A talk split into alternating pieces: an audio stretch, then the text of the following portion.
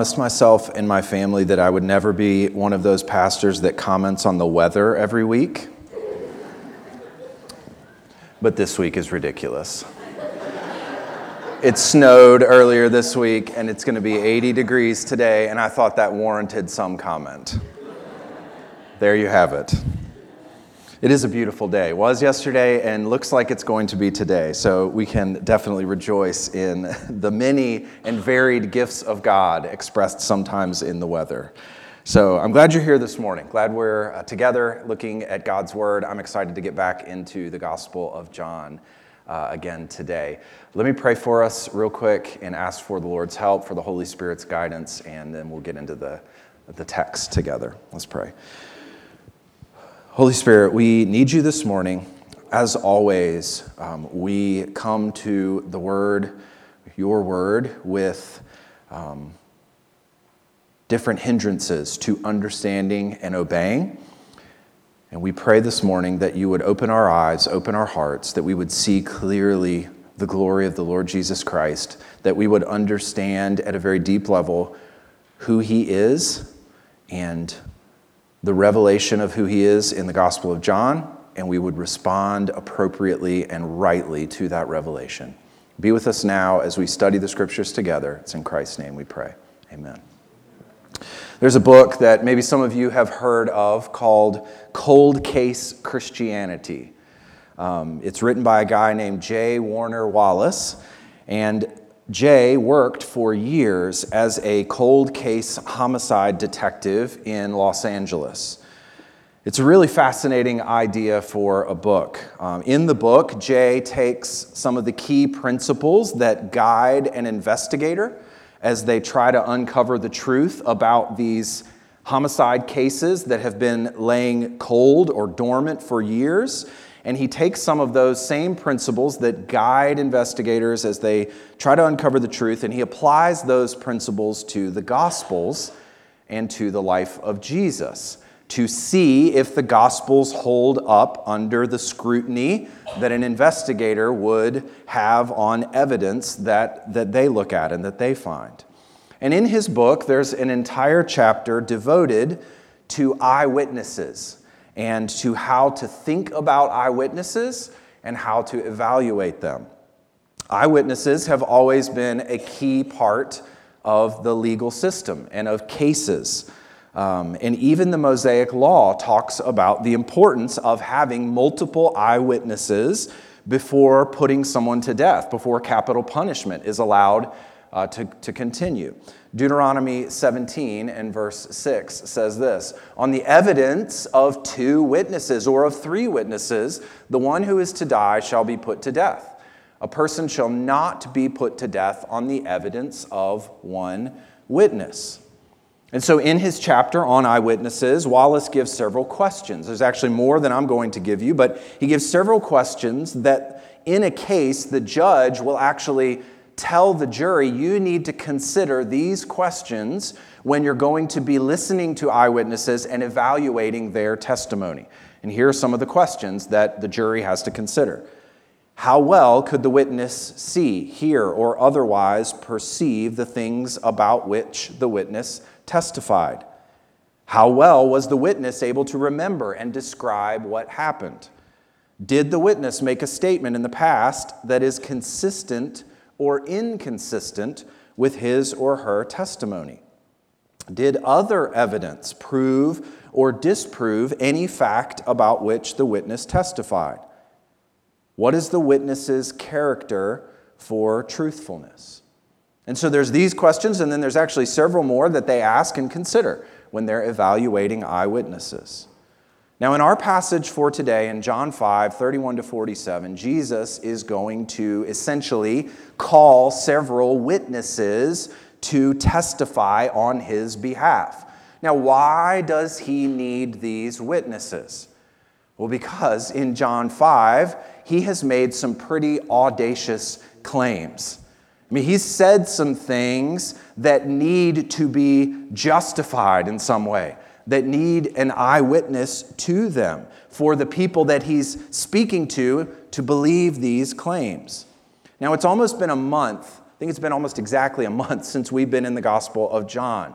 And so I didn't even remember exactly where we were, and so I have no doubt that you don't remember the flow of what has been happening in John five. And so I want to go back over this, and it's important that you understand this because it leads us up to our passage today. Now, in John five, at the beginning of John five, Jesus has made his way back to Jerusalem. If you'll remember, in John chapters two through chapter four, there's a whole a cycle of experiences and of teaching and conversations that take place in Cana of Galilee. There's the water into wine, and then there's the miracles at the end of that, uh, that he does, the signs that he performs there. So all that happens in chapters two through four takes place in Cana, which is in the north. At the beginning of chapter five, Jesus journeys back to Jerusalem. And when he gets to Jerusalem, he immediately makes his way to this pool at Bethsaida, or the Bethesda. And this pool that he goes to has all of these invalids, all of these sick people who are gathered around this pool because they believe if they can get into the water after it's stirred up, supposedly by an angel, they will be healed. And so he goes to this pool and he goes to find this one man in particular who has been there for thirty-eight years, and he heals this man. And he doesn't just heal him, but he heals him on the Sabbath day.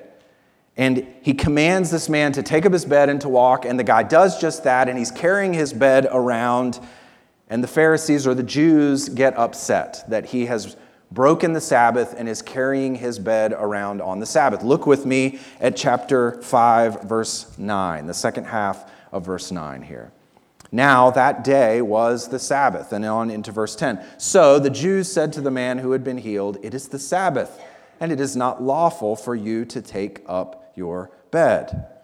And so they start asking him who told him to do this, who broke the law by commanding him to take up his bed and walk, totally forgetting that a miracle had just occurred, it seems.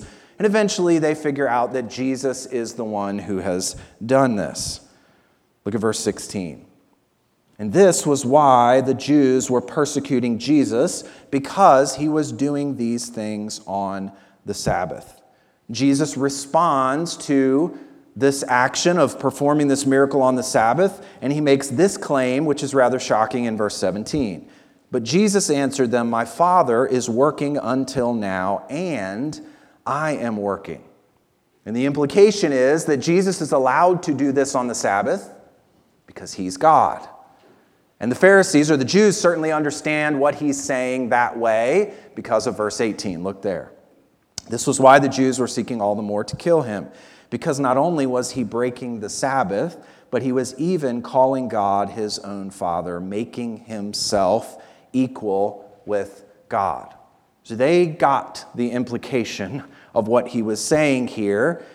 And after this, Jesus defends himself to them and goes further into the details of his relationship with God the Father. He clarifies in verses nineteen through thirty exactly what his relationship with God the Father looks like. We won't go through all of this, but basically their relationship is one of unity, of love, of sharing with one another, of mutual giving and receiving, and of honoring one another. To honor the Father, to honor the Son, is to honor the other one. The implication of that, of course, being both together are worthy of worship and praise. And all of this leads to verse thirty, which is where Jesus sort of circles back around and summarizes the whole thing. I can do nothing on my own. As I hear, I judge, and my judgment is just, because I seek not my own will, but the will of him who sent me. The implication is we have the same desires, the same will, because, verse eighteen, Jesus is equal with God. And so he's made this claim, and now he has defended and clarified his relationship with the Father, and Jesus is not going to just let this claim sit out there. Now what he's going to do is he's going to, to marshal all of these witnesses to testify, and that have testified on his behalf. They're going to back up what he has said. Look at verse thirty-one. If I alone bear witness about myself, my testimony is not true. Now, let me make sure you understand what Jesus is not saying here.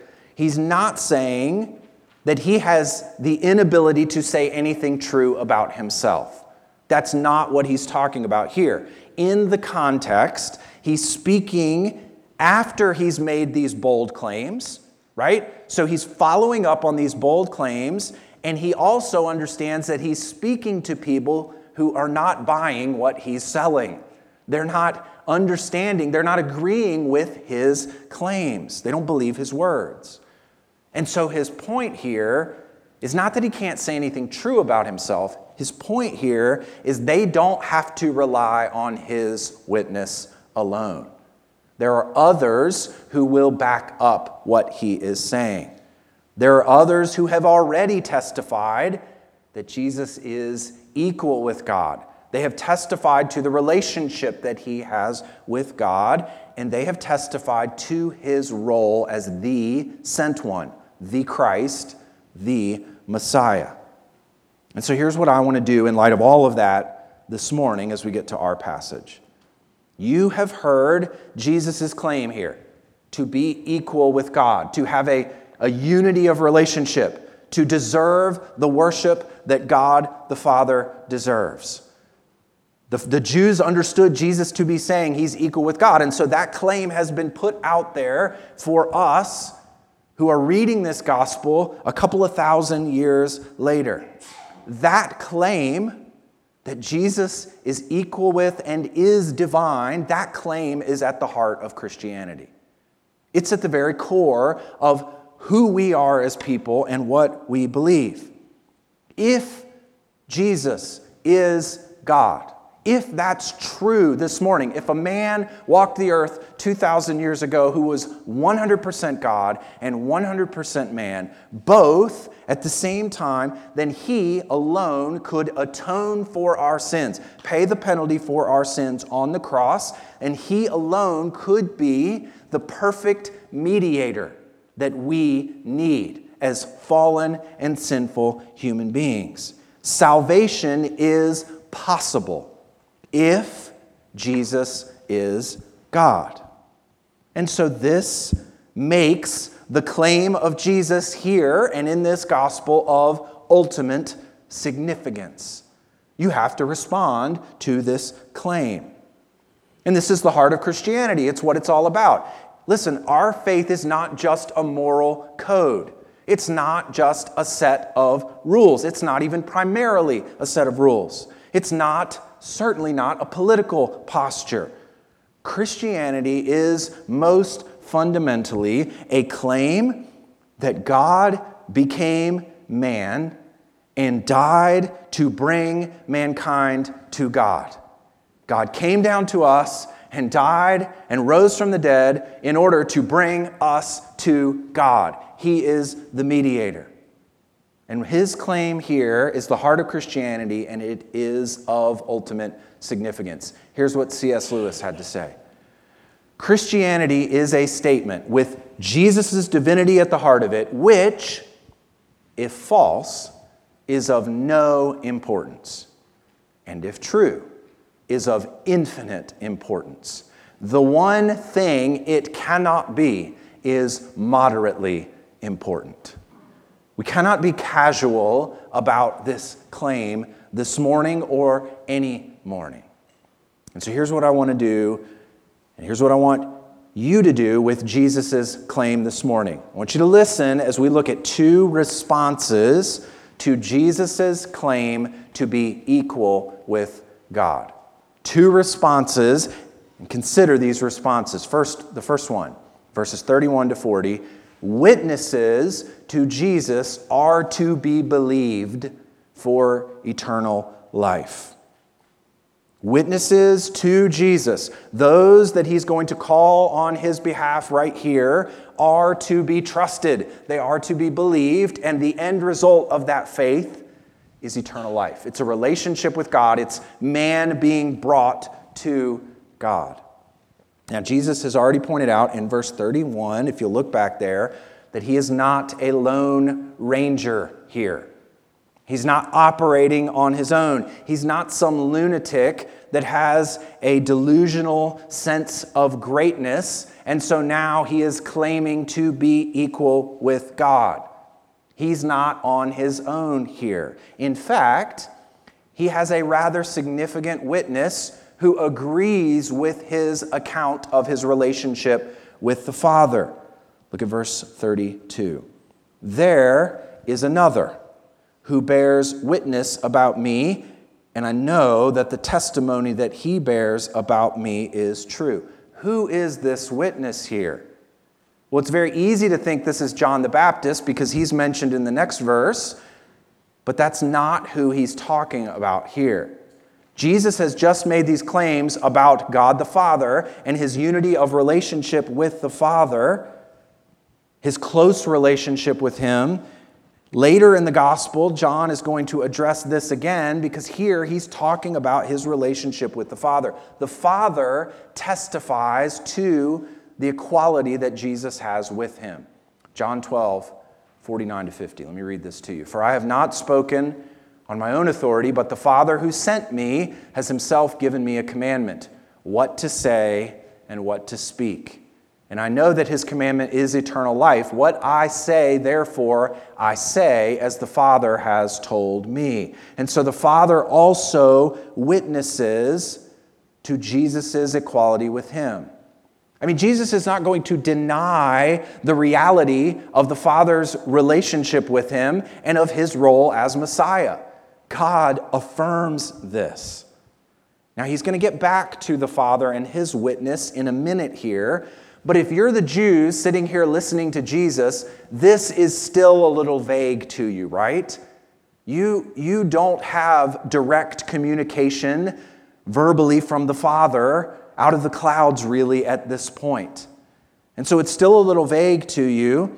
And so Jesus is now going to call some very concrete witnesses that they do know and that they have heard. Look at verses thirty-three to thirty-five for the first one of these. You sent to John, and he has borne witness to the truth. Not that the testimony that I receive is from man, but I say these things so that you may be saved. He was a burning and shining lamp, and you were willing to rejoice for a while in his light. And so Jesus is referring back here to the beginning of his ministry when John the Baptist was visited by the Jewish leadership. Do you remember this? In John chapter one. They came to him and they asked about his ministry. And what did John do? He spoke quite clearly about what his role was and about who Jesus would be. If you want to, you can flip back to John chapter one, and I'll begin reading in verse twenty-nine as this scene is described. The next day, he saw Jesus coming toward him. This is John the Baptist, and said, Behold, the Lamb of God who takes away the sin of the world. Probably could not be much clearer here. This is he of whom I said, After me comes a man who ranks before me, because he was before me. I myself did not know him, but for this purpose I came, baptizing with water, that he might be revealed to Israel. And John bore witness. I saw the Spirit descend from heaven like a dove, and it remained on him. I myself did not know him, but he who sent me to baptize with water said to me, He on whom you see the Spirit descend and remain, this is he who baptizes with the Holy Spirit. And I have seen and have borne witness that this is the Son of God. This was John's role in salvation history. John chapter one, verse six. There was a man sent from God whose name was John. He came as a witness to bear witness about the light, that all might believe through him. He was not the light, but came to bear witness about the light. So this was his role. But even though this was John's role, Jesus says he does not ultimately, his ministry doesn't depend on human words. And John, for the veracity of his claims. Look at thirty-four. Not that the testimony that I receive is from man, but here's why he's referring to John. But I say these things so that you may be saved. John is provided as a witness for the Jews and ultimately for us as well, so that they could believe and so that we could believe and have eternal life. John was an instrument of revelation. And that is what Jesus is getting at in verse thirty-five. Look there. He, speaking of John, was a burning and shining lamp, and you were willing to rejoice for a while in his light. Jesus here is probably alluding to an Old Testament passage that talks about a light and a lamp coming before the future Davidic king. And he's saying light is often associated with revelation, with making things clear in Scripture. And so he's saying John was this light, this lamp that was coming before the light to reveal the light. This passage is in Psalm one thirty-two. I find this fascinating. For the Lord has chosen Zion. This is looking ahead to the future. He has desired it for his dwelling place. This is my resting place forever. Here I will dwell, for I have desired it. I will abundantly bless her provisions. I will satisfy her poor with bread. Her priests I will clothe with salvation, and her saints will shout for joy. There I will make a horn to sprout for David, right? A future descendant of David. And look what he says here. I have prepared a lamp for my anointed. His enemies I will clothe with shame, but on him his crown will shine. And so I think what Jesus is saying here is that John is this lamp. He's the one that is to come before the true Davidic king. But regardless, many beyond Jesus, many of the Jews viewed John as a prophet. You see this later in the Gospels, and that's why Jesus says here in verse thirty-five, you were willing to rejoice for a while in his light. John was viewed by many as a prophet, and because of that, they had to do something with his word, with his testimony. And what is Jesus' response? What does he say we should do with John's testimony? Believe it. Believe it for eternal life. And so John is a significant witness to Jesus, but he's not the most significant. Look at verse thirty-six. But the testimony that I have is greater than that of John. For the works that the Father has given me to accomplish, the very works that I am doing, bear witness about me that the Father has sent me. John's gospel, the whole gospel, is built around signs that testify to Jesus' deity and his mission as Messiah. I mean, in chapter five, we already talked about it this morning. He's just healed a man who had been lame for thirty-eight years. Years. You have to do something with that. When a guy stands up and walks after thirty-eight years of inability to do that, something, you have to have some response to that. Something has gone on here. And Jesus is saying that these works, just like this, that he has done and that he will continue to do in the Gospel of John, the works witness and testify to who he is. He talks about this later in John ten. So the Jews gathered around him and said to him, how long will you keep us in suspense? It's like getting asked the same question over and over again. If you are the Christ, tell us plainly. Jesus answered them, I told you, and you do not believe. The works that I do in my Father's name bear witness about me. Later in the same chapter. If I am not doing the works of my Father, then do not believe me. But if I do them, even though you do not believe me, believe the works, that you may know and understand that the Father is in me and I am in the Father. Now, at this point in the gospel, the Jews had seen signs where people were healed, and they had these signs to believe in, and that should have been enough. But now, after the Gospels, two thousand years later, you and I have the greatest sign that Jesus performed, his own rising from the dead, that testifies to his relationship with the Father and to the fact that he was not just a man. He was not just a good teacher. Good teachers don't get up and walk out of the grave. He was God. He was the saving God. He was the mediator between God and man. And so the resurrection, historically verified and accurate, actually took place, testifies to Jesus' position as equal with God and to his role as the divine Messiah. And so we have all of these works, both in the Gospels and then the resurrection at the end of the Gospels, that testify to who he is. But even beyond the works, there's another witness, beyond John, beyond the works, that testifies and serves to witness to Jesus' relationship with the Father. Look at verse thirty-seven.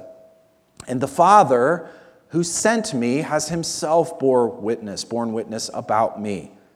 His voice you've never heard, his form you've never seen. Verse thirty-eight, and you do not have his word abiding in you, for you do not believe the one whom he has sent. So let me explain what's going on here. The Father bears witness to Jesus. That's a, a broad principle here. We'll get into the specifics of how that happens in a second. The Father bears witness, but the Jews had not seen him like they had at Mount Sinai. We just went through the book of Exodus this past year. That whole event where they had seen God on the mountain, essentially, on the top of Mount Sinai. They received his revelation. They didn't have that here. And so Jesus has come to reveal the Father. John one talks about this. He's come to reveal the Father. So even if they're struggling because they can't see God, they have the concrete revelation of God in the Lord Jesus Christ. But even if they can't believe that, there is a major way that God has spoken to them about who Jesus is. Look at verses thirty-nine and forty. You search the Scriptures because you think that in them you have eternal life, and it is they that bear witness about me. Yet you refuse to come to me that you may have life. And so the Father has spoken through the Old Testament Scriptures and has spoken about Jesus through the Old Testament Scriptures. Hebrews chapter one talks about this. Long ago, at many times and in many ways, God spoke to our fathers by the prophets. Now, of course, you and I have God's greatest revelation of himself through his Son. The next verse in Hebrews one, but in these last days he has spoken to us by his Son, whom he appointed the heir of all things, through whom also he created the world. So we have God's testimony about the Lord Jesus Christ in the New Testament. However, that doesn't mean that the Old Testament was unclear regarding the coming future Davidic king and Savior. And that's Jesus' point here. It is they, the Old Testament Scriptures, that bear witness about me. How does this happen? Well, we've already seen this over and over again in the Gospel of John, haven't we? Almost every story in John, almost, if not every passage, has referred back to the Old Testament. John one fourteen says that Jesus tabernacled among us. That word dwell literally is the word tabernacled. He was like the tabernacle in the Old Testament, but he is the full and final and complete revelation of God coming to dwell among men. He's like the tabernacle, but better, and so ultimately it pointed to him. In John one twenty-nine, Jesus is the Lamb of God who takes away the sin of the world. A clear allusion to the Old Testament sacrificial system, the Passover lamb. In John one forty-nine, Nathanael calls Jesus the Messiah, the promised king of Israel. In John one fifty-one, Jesus points out to his disciples that they will see an even greater revelation of the coming together of heaven and earth than Jacob saw. Jacob saw one thing, you're going to see something even greater. Jacob's was a shadow of what's going to be revealed to you. All of these Old Testament stories and figures and prophecies find their goal and their fulfillment in Jesus. And we've only talked about the first chapter of John so far. We haven't even gotten into the water into wine and Jesus' conversation with Nicodemus. We haven't even gotten into John chapter three and chapter four and what's been revealed there from the Old Testament. All of it looks forward to, anticipates, and aims at and predicts the coming of Jesus as Messiah, the Davidic king of Israel. So the bottom line here is, in this passage, verses thirty-one to forty, there are multiple witnesses that testify to who Jesus is, to his identity. You have John the Baptist. You have the works that Jesus performs while he's on earth. You have his greatest work, which is coming, his resurrection from the dead. You have the testimony of God the Father through the Old Testament scriptures, the way that all of the Old Testament points forward to Jesus and confirms who he is. What's amazing here is that Jesus says that the, the Jews in verse thirty-nine had searched the scriptures. They had studied them. This is not a casual word. It's a very intense word. They spent a lot of time studying the Old Testament. They looked, they inquired, they pored over the Old Testament scriptures. But they couldn't find Jesus. This is interesting for you and I, I think, because what it indicates to us is that in some cases, intense study of Scripture does not guarantee a right view of the Lord Jesus Christ. It's not, the two do not necessarily go together. Why? Look at the end of verse forty. Yet you refuse to come to me that you may have life. They refused to come to Jesus, even though they had all of these witnesses testifying to them. They had the promise of eternal life right in front of them. They needed to believe, and they didn't. Why? That's what Jesus is going to get into in verses forty-one to forty-seven. This is our second response. So we've seen witnesses to Jesus, and those witnesses are to be believed. And now we're going to see warnings against unbelief. And these warnings are to be carefully considered. In this next part of this passage, Jesus does a remarkably clear job of identifying why they would not believe him. All of these witnesses are there, and they're quite clear. Even the Old Testament scriptures, which you study, are clear about who Jesus is, and yet you're not believing. You're not coming to me. Why? My encouragement as we go through this this morning to you, to me as well, would be not to think of these warning words as something that we sort of relegate to the dustbin of history and think was only true of these Jews at this particular time. These same motivations and desires often lurk in our hearts and keep us from true faith.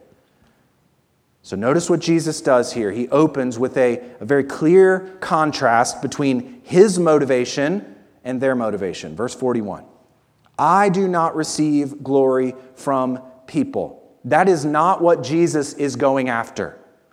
This is a very clear description of the issue, and the issue is a disposition of the heart. It's a desire of the heart. Jesus is not pursuing praise from people. He's not seeking the honor or adoration of human beings. He's not needing their affirmation and their approval. He's not trying to draw a crowd.